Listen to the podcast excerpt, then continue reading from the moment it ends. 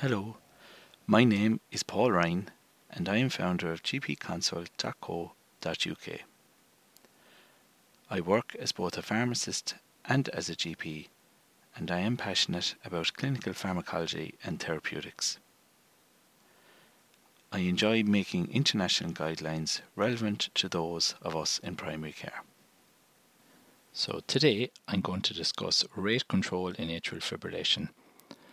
I'm also going to discuss digoxin, calcium channel blockers diltiazem and verapamil, and then I'm going to discuss rhythm control using flecainide and amiodarone.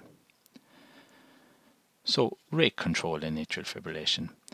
The majority of patients with atrial fibrillation are offered rate control, and this is as per the NICE guidance. Rate control is more important than rhythm control in terms of outcomes, and that's the reason why.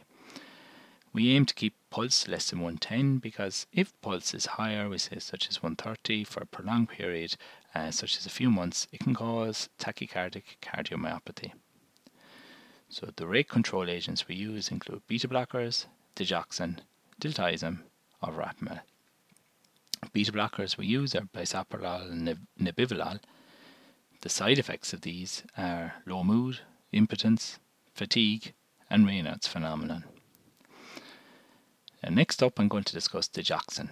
So digoxin is a very interesting medication. It enhances vagal tone to, uh, to control ventricular response. So this is taken from the purple foxglove. So often when I hear, you know, that natural drugs are better and um, uh, are less uh, dangerous, I often think of digoxin, which is one of the most potent medications that we use and toxic medications that we use, and this is taken from the purple foxglove. So should always be, I always um, just is be mindful of that. So it only digoxin only controls rate at rest, so it's useful only if uh, the patient has a sedentary lifestyle. Because the sympathetic tone supervenes the vagal, supervenes the um, uh, vagal tone on exercising. And digoxin is useful if we don't know the ejection fraction.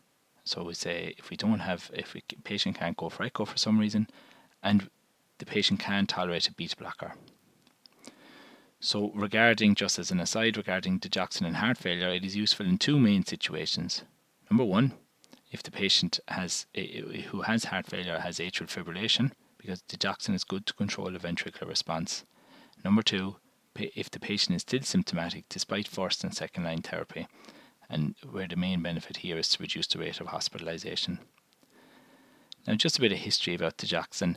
Uh, if you look at the, if you Google uh, Vincent van Gogh, the portrait, portrait of Dr. Gachet in 1890, you'll see Dr. Gachet looks very sad in it, and there's a purple foxglove in front of him.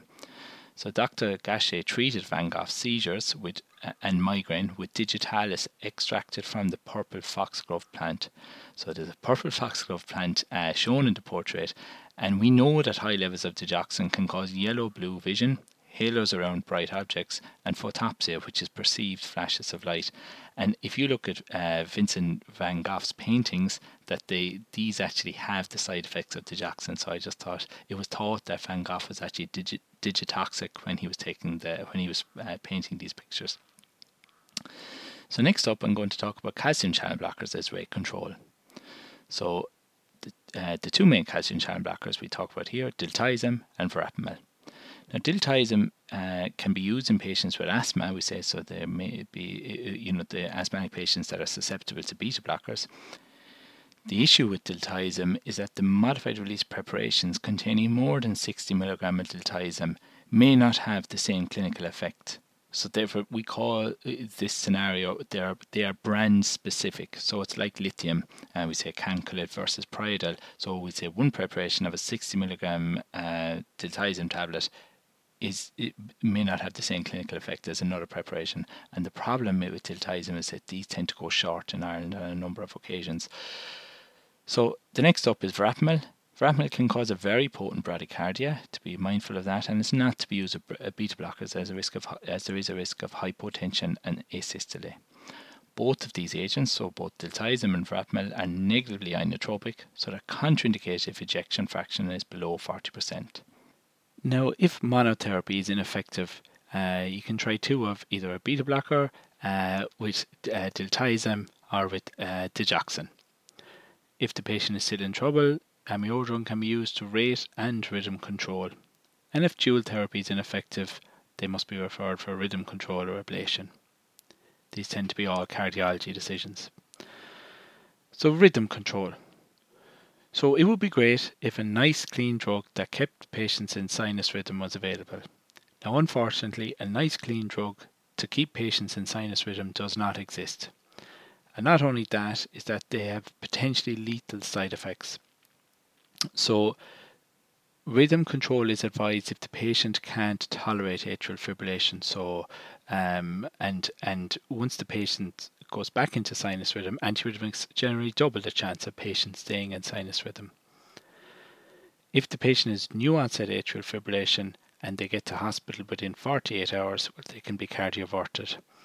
Um, you've got flecainide, you've got sotalol, and amiodarone are the main agents used for rhythm control. So flecainide first. Uh, this is given as a pill in the pocket, um, um, and it's given to patients if they have no structural uh, heart disease or ischemic heart disease.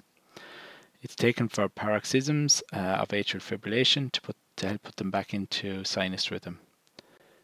It is useful for patients who have infrequent symptomatic paroxysms, uh, especially if there are known precipitants, and it helps to avoid A&E visits. Now, flecainide can cause a one-to-one conduction with atrial flutter, uh, leading to 280 beats per minute. So a beta blocker reduces this risk, but as both are negatively inotropic, um, it's a cardiology decision. Alternatively, Beta blocker, um, obviously not sotalol, can be used first line, then amiodarone if heart failure or left ventricular impairment. So amiodarone just uh, brings me to my next point. Amiodarone is more effective than sotalol or flecainide and is useful if the patient also has comorbid heart failure, coronary artery disease, or valvular heart disease. Now, there are a few drugs on the market that we prescribe that can cause such a wide range of side effects. So amiodarone can um, have an adverse effect in the lungs, the thyroid, the kidney, liver, as well as the eyes. So regarding the lungs, it can lead to chronic interstitial pneumonitis. So if a patient presents with new dry cough or dyspnea and they're on amiodarone, they need an ECG and chest X-ray. Um, because of its effect on the thyroid function, um, they need patient needs six monthly TFTs as well as renal and liver profiles.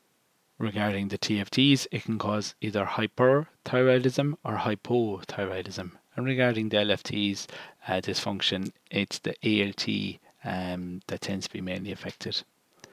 Now, very rarely it, it can cause optic neuropathy, so the patient needs to be assessed if they have new or worsening visual symptoms. So that brings me to the end of uh, today's podcast. Uh, I hope you found it useful, and I'm looking forward to delivering my next podcast.